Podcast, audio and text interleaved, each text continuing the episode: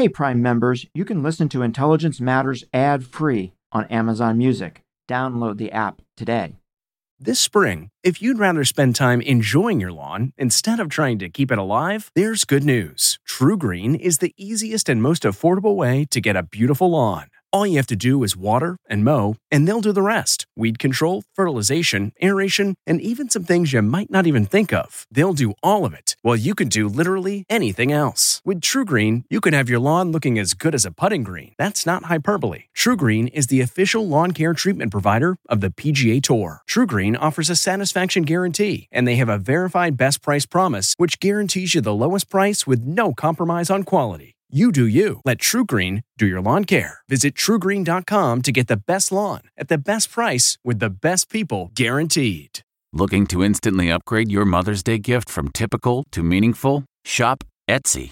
Get up to thirty percent off well-crafted and personalized gifts from participating shops until May twelfth. This year, embrace your creative side. You know, the side your mom gave you. And shop Etsy for custom jewelry, style pieces, home decor, and extra special items she'll adore. Need something original and affordable for Mother's Day? Etsy has it. Shop until May twelfth for up to thirty percent off gifts for mom. Terms apply. This is Intelligence Matters with former acting director of the C I A, Michael Morrell. Brought to you by Lockheed Martin. Your mission is ours. So disinformation is one of those things that's a little hard to define, but you know it when you see it, right? It's a type of incorrect or wrong information or falsehood that exists on a continuum or a spectrum. It has to have an intention to create some injury, some desire to confuse, denigrate, dissemble. It's not a trivial prank, but it has to be something more substantive. It certainly has an element of intent to do some wrongdoing. What's the argument for disinformation, even domestic disinformation, being a national security threat?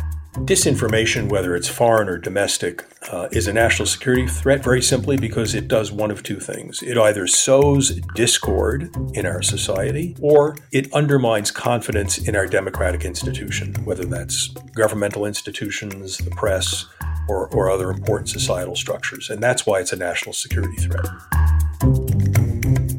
What makes it effective is that disinformation falls on receptive eyes and ears, with people not believing about uh, the efficacy of a vaccine or whether whether they should trust scientists to wear face masks, et cetera. So it's having a, a real effect on our economy and uh, disinformation, as that is, and uh, and our public health. Um, so that's a that there, there's no question it affects our national well-being.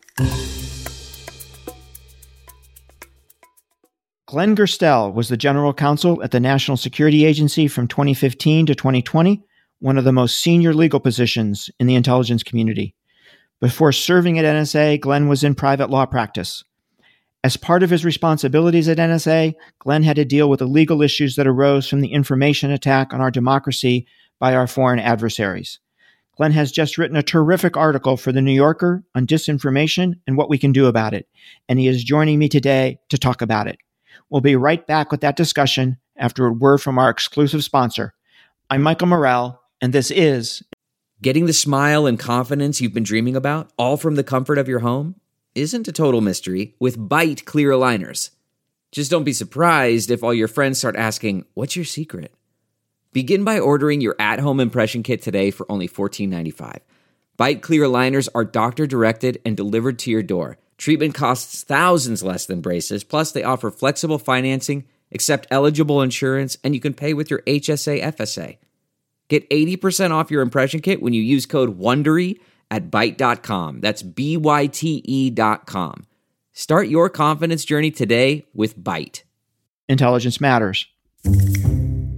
Glenn, welcome back to Intelligence Matters. It is great to have you on the show a second time. Thank you. Really looking forward to it. I'm going to remind folks, Glenn, that the first time we had you on the show, we focused on your career and what it really means to be the senior most attorney at the National Security Agency. And I'll tell you that it was one of our most listened to shows. And I would encourage any listeners who haven't listened to it yet to go to our archives and find it and take some time with it, because I think it is a very interesting look at what it's like to be the general counsel of one of our nation's leading intelligence agencies. I also want to remind our listeners that this episode, part of a series that we're doing between the election and the inauguration on key national security issues that are facing our country. And today we're going to talk about disinformation as a national security threat. And our conversation is going to center around a really terrific article that you, Glenn, just published in The New Yorker that was titled "The National Security Case for Fixing Social Media." And if folks actually want to read the article, they can Google your name and the title of it, or they can just Google your name and The New Yorker, or they can actually go to your own website, glenn gerstell dot com, and they can find it there. So if you're interested in what you hear here, you can go read more in The New Yorker. But before we get to the article, Glenn, I want to ask you two really important questions about the intelligence community, and I really wish we had an entire hour to discuss each of these, but unfortunately we don't. The first is a compare and contrast kind of question, right? The kind of assignment you were given in fifth grade. And you were, the reason I want to ask you this is you were one of the few senior officials in the intelligence community to serve in both the Obama and the Trump administrations. And I'd love for you to compare and contrast what it was like to serve in one versus the other. Thanks, Michael, and thanks again for having me uh, on here on your important podcast. Well, no surprise, there was, of course, a big difference uh, between the Obama and Trump administrations, at, at least from my perspective, and surely, obviously, from other perspectives as well. Um, and I wish, as you said, we had an hour to discuss it all, but uh, but I'll try to summarize it. Maybe I'll, I'll summarize it and say there were sort of three different areas that struck me. To start off, let me just describe a actually a, a piece of equipment that uh, maybe to illustrate the first one. Uh, when I walk, walked into my office the very first day at the National Security Agency, um, one of the assistants uh, pointed out uh, a, a fancy computer video to me with some fancy speakers and microphones. And I, I said, "What's that?" And the assistant said, "Oh, that's the special secure classified Uh, video conference equipment for conversations with the White House Situation Room and the Pentagon and the State Department and elsewhere within the intelligence community." And the assistant said, "And you'll probably be using that fairly frequently." And I, you know, a couple times a week, perhaps. And sure enough, I did. Uh, we had video conferences with lawyers and policy officials throughout the uh, last year and a half of the of the Obama administration that I was uh, served under, debating and considering virtually every national security issue, uh, both from a legal point of view and a policy point of view. Uh, all these issues were were thoroughly discussed and vetted. Um, and then the surprise was that when President Trump came into office, and I'm not making a political statement, just a, a factual statement, the number of times I used that video conference was just a handful over a course of three years, literally a handful, three wow. and a half years. And it's wow. not because I was cut out of things. It's because the discussions weren't even occurring at that level. And, you know, change uh, and the style of an organization starts at the top. Uh, so President Obama was himself a lawyer, indeed a constitutional law professor. Uh, he was someone, as you, Michael, know, who was very engaged in uh, an avid consumer of intelligence and very engaged in the receiving the presidential daily brief and asking follow-up questions about it. And that tone sort of starts from the top and flows down. So no surprise that during the Obama right. administration, uh, there was uh, extensive discussions of, of all public policy issues associated with the national security sector. You could argue it was too much, that maybe things got nibbled to death and over-lawyered, and I certainly saw evidence of that. Uh, but things were very, very considered. And in the Trump administration, Uh, that simply wasn't the same the same case. Uh, I think a lot of decisions were made by a very small group of people very close to the president, probably a little more on instinct than on the basis of detailed analysis uh, in the interagency organization.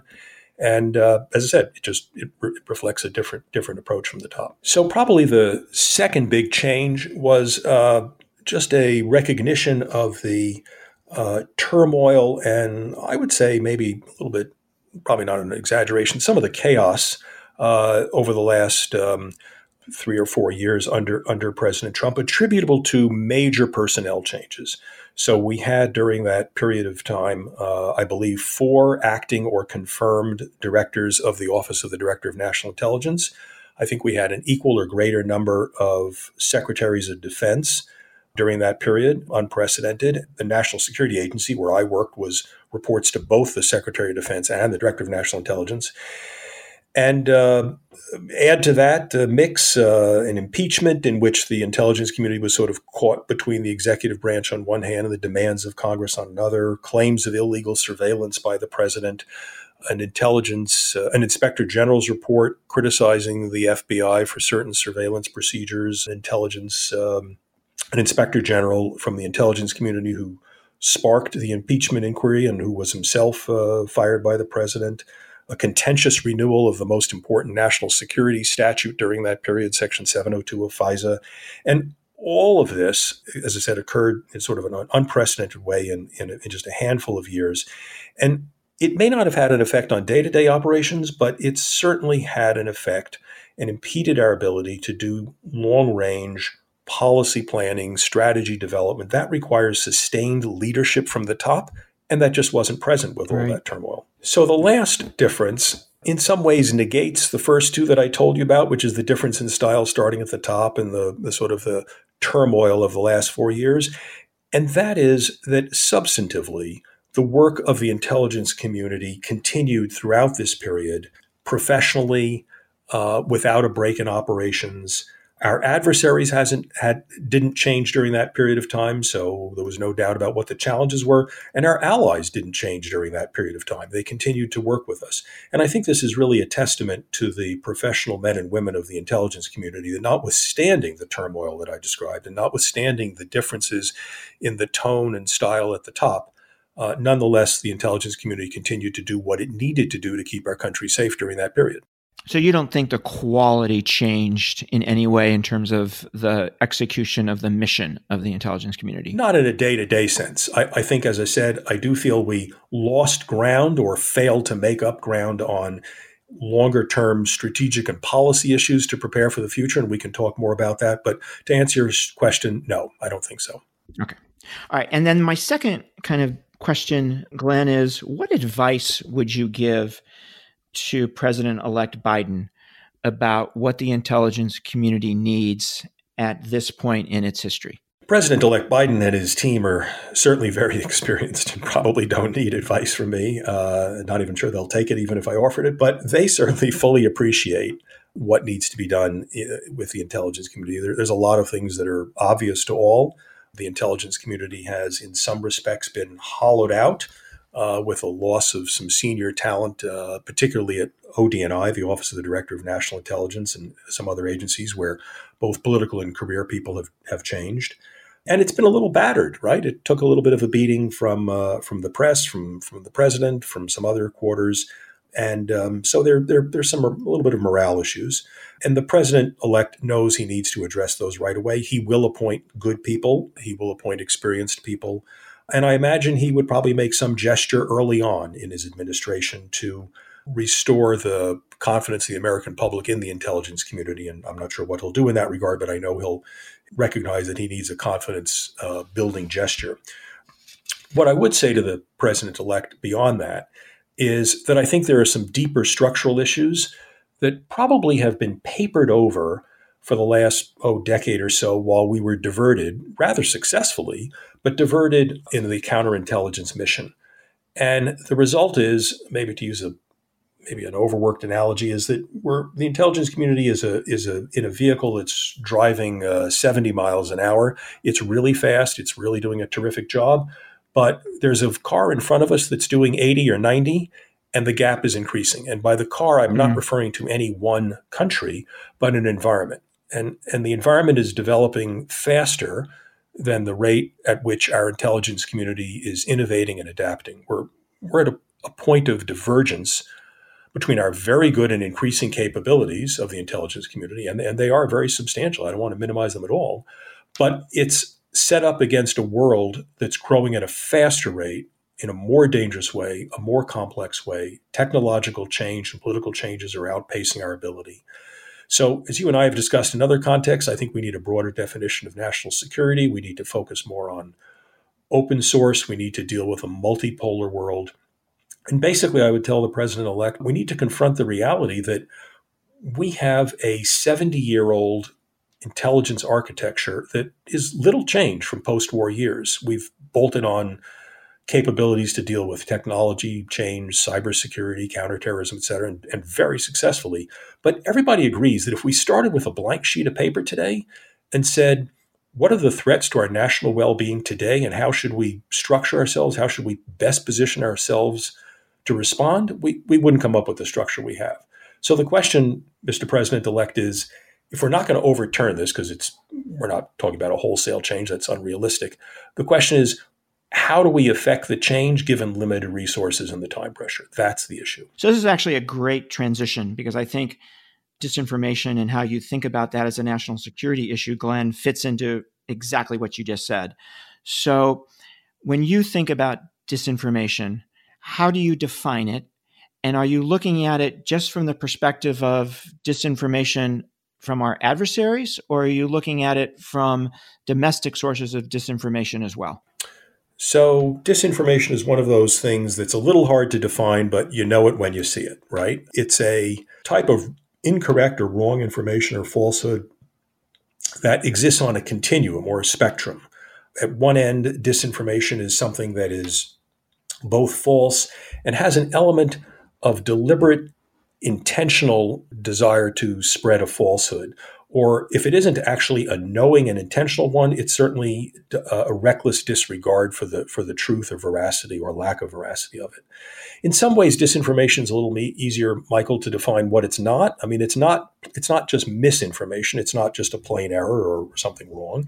And it's also mm-hmm. not exaggeration or disingenuous statements or puffing or misleading, something like you might see in a in a political campaign where one candidate um, mischaracterizes in a misleading way uh, his or her opponent's voting record or something like that. It has to have an intention to create some injury, some desire to confuse, denigrate, dissemble. It's not a trivial prank. So it could be, you know, a prank could be a knowing wronghood, but it has to be something more substantive. So I, I think, as I said, you know it when you see it, easier to define it maybe mm-hmm. when it's not, but it certainly has an element of intent to do some wrongdoing. And gotcha. As to your question of uh, foreign or domestic, it's both. Um, both are dangerous. They're different and yet similar. The domestic, I think, we have a sense that it's more likely to be accurate, more more accurate, uh, more likely to be believed, because domestic people sort of have a sense of what the what, what our hot buttons are. Uh, the foreign is probably uh, maybe one step removed in that regard, but it also could be more concerted. A big a big country, a foreign nation state, could have a serious campaign, an integrated campaign that might, in its own way, be every bit as devastating as as domestic information.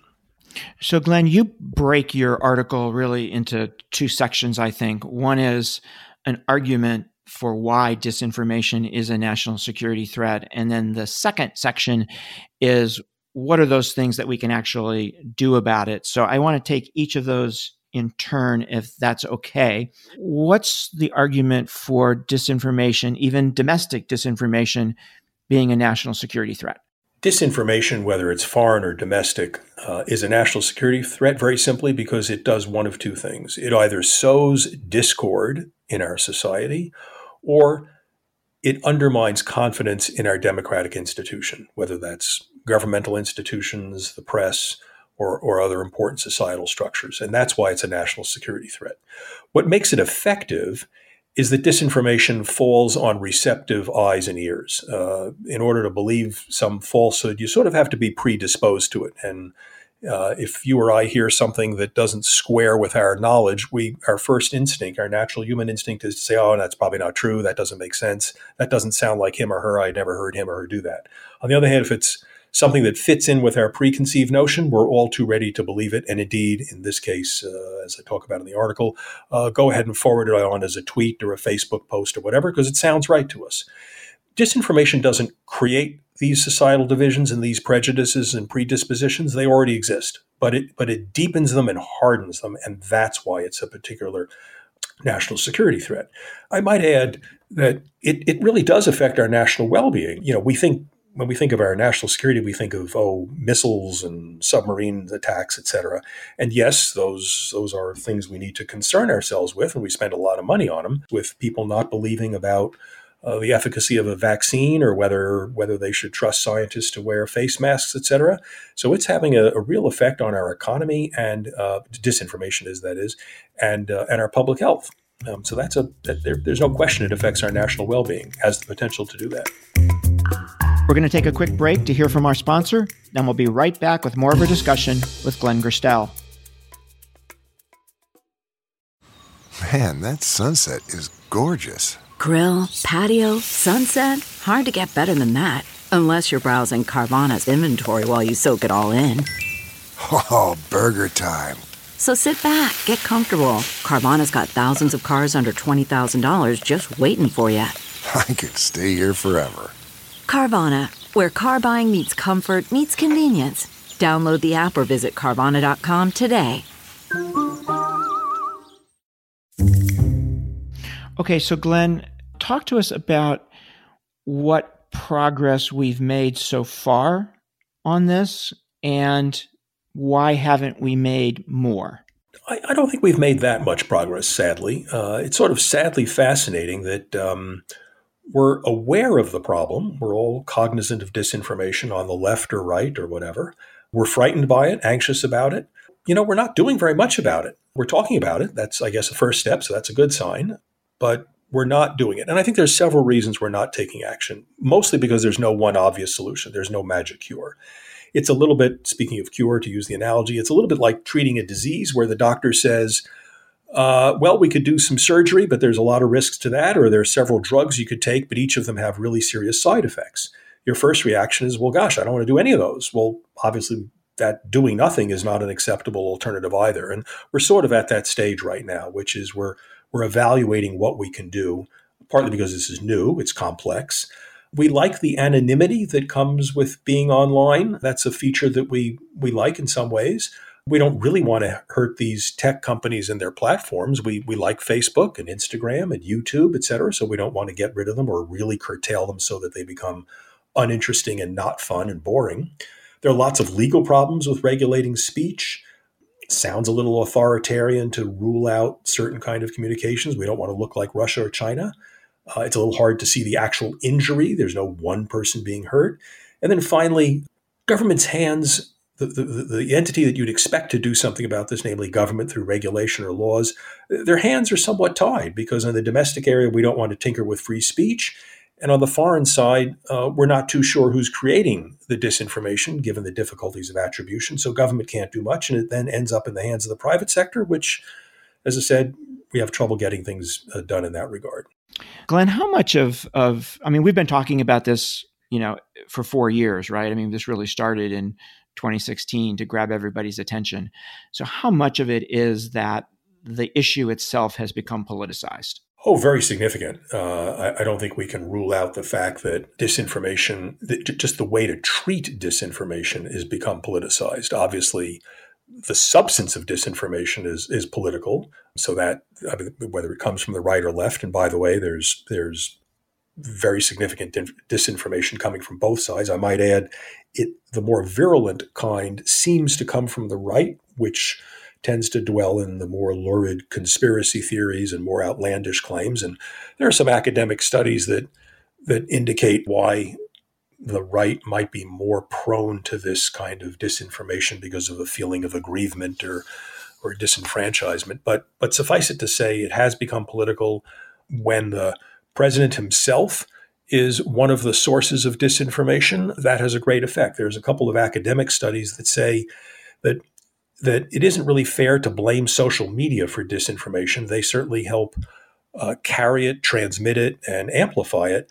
But the most effective disinformation comes from authority figures, elites who are believed, whether it's the president or figures uh, in, in leading in industry or, or academia or elsewhere.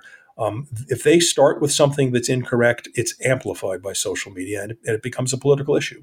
Yeah, technology is a big piece of this too, right? I mean, you you actually write in your piece that we've entered a world in which our national well-being depends not just on the government, but also on Facebook and the other companies through which we lead our digital lives. So this is, this is kind of a unique situation. You know, when, when we talk about counterterrorism, the government can take care of the whole thing, but this is fundamentally different. Absolutely, Michael. You, that's a that's a really ter- terrific and important point, which is um, we certainly under the Constitution expect our government to provide for the common defense. That's not a duty of the private sector. And yet, simply due to technology, we now have changed that equation. Uh, as as technology makes us adopt more and more cyber-generated platforms, software, utility, it leads to vulnerability. And that in turn leads to responsibility. What do I mean by that? Well, you know, in its heyday, General Motors, uh, had there been a mishap at General Motors or a defect or a shutdown or whatever, it probably would not have affected our national well-being. But today, imagine the chaos and the national and the effect on our national well-being and thus our national security if Google went down for two or three days or Visa or MasterCard stopped. This would have a major, major effect on our country. So all of a sudden now, the private sector, including because it has masses of data about our, our private sector lives, we're now at a situation where the private sector uh, is vulnerable, and therefore it has some responsibility for our national well-being too. And that's a very significant change that we haven't had had, the, had before in our country's history. And to what extent do you think the private sector understands what you and I are talking about here? They clearly understand it, uh, but they are slow to develop solutions to address it. So I think intellectually they understand that as they, as for example, in the area of data, the private sector clearly is acquiring lots more data. Take take an example. There was a few years ago, there was a big hack against Marriott where passport and personal details of I think several hundred million people were, were stolen out of Marriott, the hotel's database. Marriott, uh, not to pick on them, but just using them as an example, they're, they're certainly cognizant of the fact that they have some duty of, of stewardship, of trust to, to safeguard this data, and they and they took some actions. In this case, it wasn't it wasn't sufficient. Someone was able to hack into it. But I think most responsible private sector companies understand that with this adoption comes vulnerability and that they have a duty to to protect it. But at what level and and uh, and how much money are they going to spend on it, and what what are the rules and what are the standards by which we're going to apply that level of responsibility? That's where our society hasn't come together. We're still very, very unclear as to exactly how much duty we want to impose on on and what liability and what responsibility we want to impose on the private sector. And that's what we're going to have to worry about over the next decade. So one of the, Glenn, one of the things I, I, I absolutely loved about your article is you talked about the problem, but then you actually provided some very specific recommendations for how we can deal with it. And I want to talk about those. But before we get to that, one of the things you say in your article is that there's more we can do than we currently think. Walk us through what you mean by that. Sure, Michael. And that in some way, that the point you're making is in some ways why, why I wrote the article, because there certainly are lots and lots of articles about disinformation, many of which are better than mine. But what I wanted to do was to say something that not really describe the problem, but say that we actually have some tools to deal with it. And I think the key to this is the fact that disinformation has many components. It's not It isn't sourced by because of one factor or one reason or comes from one particular source or another. So the fact that it has so many components that enable it, that, that foment it, that amplify it, facilitate it, means that there's no one magic bullet to cure it. So that's the bad news. Um, but on the other hand, it equally means that we have possibly have lots of tools to attack the problem. Maybe no one of them is going to solve it, but we've got lots of individual ways of getting at the problem. So sort of like maybe terrorism or now the pandemic, there's no one single solution, no one magic drug, but we do have some maneuvering room in the law, in technology, and in the political areas. And we don't need to be paralyzed by some of the concerns I talked about earlier. We, we can take some actions. All of these that we can take and we can explore what they might be uh, will have an effect. Some will work, some won't. We can calibrate this. We have to have some trial and error. We'll make some improvements. And I think the key for us over the next several years as we go down this road is to not be dogmatic about it, to be flexible and try, in effect, as to use this analogy, some different drugs and treatments and see which ones work. So Glenn, you put your recommendations into three buckets. And I just want to throw each bucket out there and get you to talk about some of the specifics, if I could. So the first, your first bucket is is what you call legal. Right. And that's, maybe I start with that just because I'm a lawyer, so that's where I gravitate to. But but obviously that's a that's a, a big part of this. I mean, we can't just outlaw disinformation, right? I mean, you've under our Constitution, First Amendment, you've got you have a right to receive false speech, uh, even even from outside the United States. But having said that, so you that, have a right. So you have a right to receive, not just say. To both say and receive, say and receive. Yes, you're correct. Right, and so interesting. So interesting. we can't we can't just outlaw it flat out because of the First Amendment and the way it's been interpreted over the years by the by the Supreme Court. So having said that, I also want to be very quick to say that the First Amendment is not absolute. People think of it, oh, you just can't have any law outlawing free speech. Well, we've got tons of exceptions where we do impinge on free speech rights. Um, and it's beyond the classic one that you learn in grade school that you can't yell fire in a crowded theater.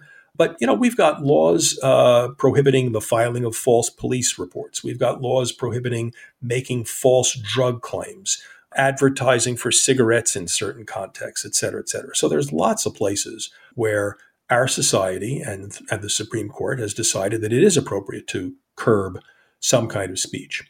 But this is a very, very fraught area. We don't want to look like China. We don't want to take authoritarian statements, uh, author- authoritarian steps. I think there are some narrow things that we could probably flat out make illegal, perhaps, and I'd some constitutional law professors will have to debate this, but maybe we could make the intentional dissemination of fraudulent news about, say, election processes uh, illegal. So you couldn't, for example, um, send out a tweet saying that polling places had changed from location A to location B if you kno- knew that that was wrong and you intended to mm. deceive, just as an example. Mm. I think you'd have to have a pretty high standard, right? Not just an accident. So maybe there are some things we could do that. It's not going to cure the problem, but it, it's a step. The First Amendment doesn't apply to the private sector, so we've got some more freedom there in terms of dealing with social media. And we'll, we should spend a quick second on Section two thirty of the Communications Decency Act. And there are probably other some legal steps we could take. So we could, for example, maybe, maybe make it illegal to micro-target ads and content on the basis of race or other inappropriate categories so that your feed doesn't necessarily reflect uh, in Facebook or YouTube, doesn't necessarily reflect something improper. Um, to go back to what I alluded to before, Section two thirty of the Communications right. Decency Act, we could spend a long time on. I'll just simply summarize yeah, what is, it. I'll simply summarize it. Yeah, yeah, simply summarize it by saying that it's a statute that was enacted at the dawn of the internet age, age in nineteen ninety-six, and basically says that if you're an internet uh, operator or provider, you're not liable for the content on it. Um, and you're also not liable for taking down content. So just pick YouTube, for example. YouTube isn't responsible if someone puts up a bad video. You can't sue YouTube. And if they decide to take it down, you can't sue them for taking it down. I'm greatly oversimplifying something. And that made sense in ninety-six when uh, when we wanted to encourage the growth of the internet and we didn't want them hobbled by litigation and lawsuits. But now it certainly doesn't make sense to have these these social media platforms that have tremendous sway over our public lives and public opinion and have them be utterly unaccountable. So again, um, something that is an, an, an anachronism that uh, that we need to need to fix. And there, as I said, there are ways that we could go about amending Section two thirty. I'm not in favor of repealing it, but ways we could tinker with it uh, to to balance the competing interests. And is that different? Is, is is is social media handled different than traditional media in that regard? It is. And it, again, it grows out of this disparity that the internet grew up after we already had uh, well-established laws for broadcast journalism and print, et cetera. Um, so it occupies a separate category. And in a way, they are not subject to a lot of the rules that print media are subject. Just take one one quick example. If you run a political advertisement on radio or T V, it has to conform to certain rules. The candidate at the end has to say, as we all know, I'm so-and-so and I approve this ad. You run that exact same ad on Facebook or YouTube, not required. And what? How does that make sense? Because, you know, these they're so blurred right, right now. Right. So, Glenn, second category, second bucket that, that you had in your article, you titled Technology. Talk about that a bit. So technology, there are lots and lots of ideas here. Uh, we don't, we're not going to tick through all of them, but they, let me just simply say that there, the technology which which both creates this problem can also help solve the problem in three areas. One, we can do some things structurally. We can we can make posts and tweets that contain disinformation less viral. We can label them. Uh, we can remove inauthentic accounts. Uh, we can disclose algorithms that provide our the feed, including some the feed of potentially mis or recommendations of, of some mis, misleading information. So those are all structural things. To be fair, social media in the last year has greatly expanded its its use of technology in this regard, and is probably uh, we could argue that it should have done it four or five and six years ago, but but they're now moving along uh, to use technology to to help address the problem, not solve it, but address it. Content policing, uh, we can use artificial intelligence to catch the bad guys, the people spewing disinformation and labeling it. Um, and we could have better communication. We could, um, the intelligence community could share more information about foreign disinformation. Social media itself could share more information consistent with antitrust rules among itself. So there's there's a lot we can do with technology, and we're starting that process, but still more to do. And then you have an other bucket. Yeah, the other bucket is uh, doesn't fit into. Which I love. I love the title of the other bucket. Well, it's uh, there are many steps we can take that don't fall under the heading of, of regulation or technology, and there are just a whole series of policy choices, and uh, we could maybe come up with a better name for it, but they range from such things as having stronger international treaties to pr- that would make it that would make each country agree that they will not export disinformation, or at least maybe certain kinds of disinformation. They won't interfere with someone else's election. Uh, we could have a, a international agreements that would help bring to justice uh, perpetrators, uh, uh, hackers, and other uh, people who spread mis- d- deliberate misinformation. We could undertake more cyber offensive actions against Russia, China, North Korea, Iran that uh, that are spreading disinformation uh, from, from abroad. We're already doing that in large respects. We could perhaps do more. We could have an integrated disinformation center within the federal government. You know, there's no one in the federal government who's responsible for countering disinformation. Uh, the Justice Department, the F B I, the N S A, Uh, the State Department, its Global Engagement Center, the Federal Communications Commission, they all have a role in dealing with digital communications, but there's no one responsible. And yet, by contrast, we do have an integrated counterterrorism center, for example, in the intelligence community. And maybe we should do that, uh, have, have some coherent approach to disinformation. Since we're talking about both foreign and domestic, right? Maybe the intelligence community isn't the right place for it. Where would you where would you put it? One might start just as a uh, starting place with the, the Department of Homeland Security. Mm. Um, mm. Seems like a uh, I, th- I think you'd probably not want it in the Department of Defense or the intelligence community for, for obvious reasons.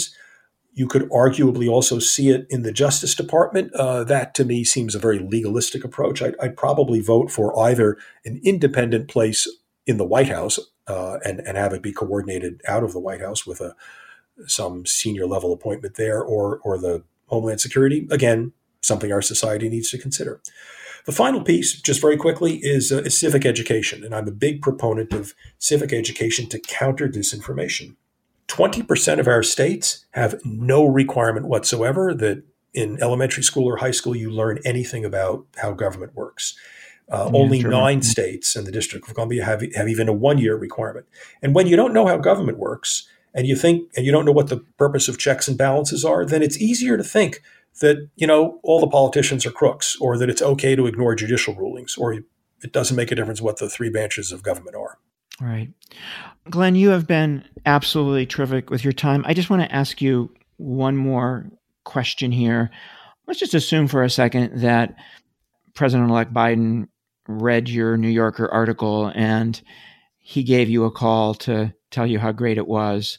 What's the one or two or three, whatever you want to say?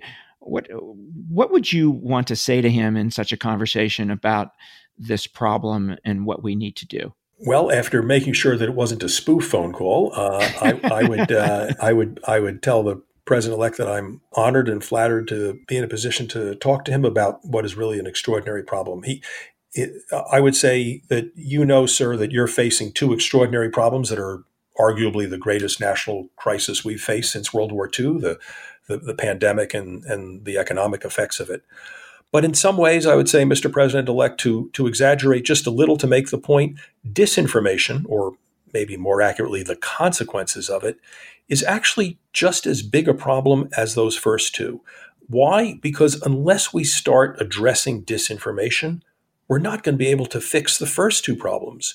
People mm-hmm. won't take vaccines if they believe disinformation. They won't wear masks. Mm-hmm. They won't practice social mm-hmm. distancing. Half the country thinks the incoming president uh, wasn't even properly elected, perhaps. Um, and we're not going to make progress if our citizens don't have some basic level of trust in our government to, to solve those problems. Um, just because the disinformation is is diffuse, it's difficult. There's no one day that it has to be fixed, but it doesn't mean it shouldn't be addressed as a matter of national urgency. And I would say, Mister President-elect, that taking some concerted steps to counter disinformation will in fact powerfully help our national well-being. Glenn, thank you so much for joining us. Fascinating discussion. Again, people can find your article in The New Yorker, and it's a great read, and people should actually take a look at it because I agree with you that this is an extraordinarily important issue. Thank you for taking the time to spend with us. Michael, thank you. Very much appreciated the chance to talk about this topic. That was Glenn Gerstell. I'm Michael Morrell. Please join us next week for another episode of Intelligence Matters. Intelligence Matters is sponsored by Lockheed Martin. Your mission is ours. This show is produced by Olivia Gassis, Jamie Benson, Jake Rosen, Paulina Smolinski, and Ariana Freeman. For more from this week's show, visit C B S news dot com. Intelligence Matters is a production of C B S Audio. I'm C B S News correspondent Major Garrett, host of the podcast Agent of Betrayal, The Double Life of Robert Hansen. During the Cold War, F B I agent Robert Hansen traded classified secrets to the Kremlin in exchange for cash and jewels. In the podcast, you'll hear from Hansen's closest friends, family members, victims, and colleagues for the most comprehensive telling of who Robert Hansen really was. Binge the entire series now. Agent of Betrayal, The Double Life of Robert Hansen is available on the Wondery app, Amazon Music, or wherever you get your podcasts.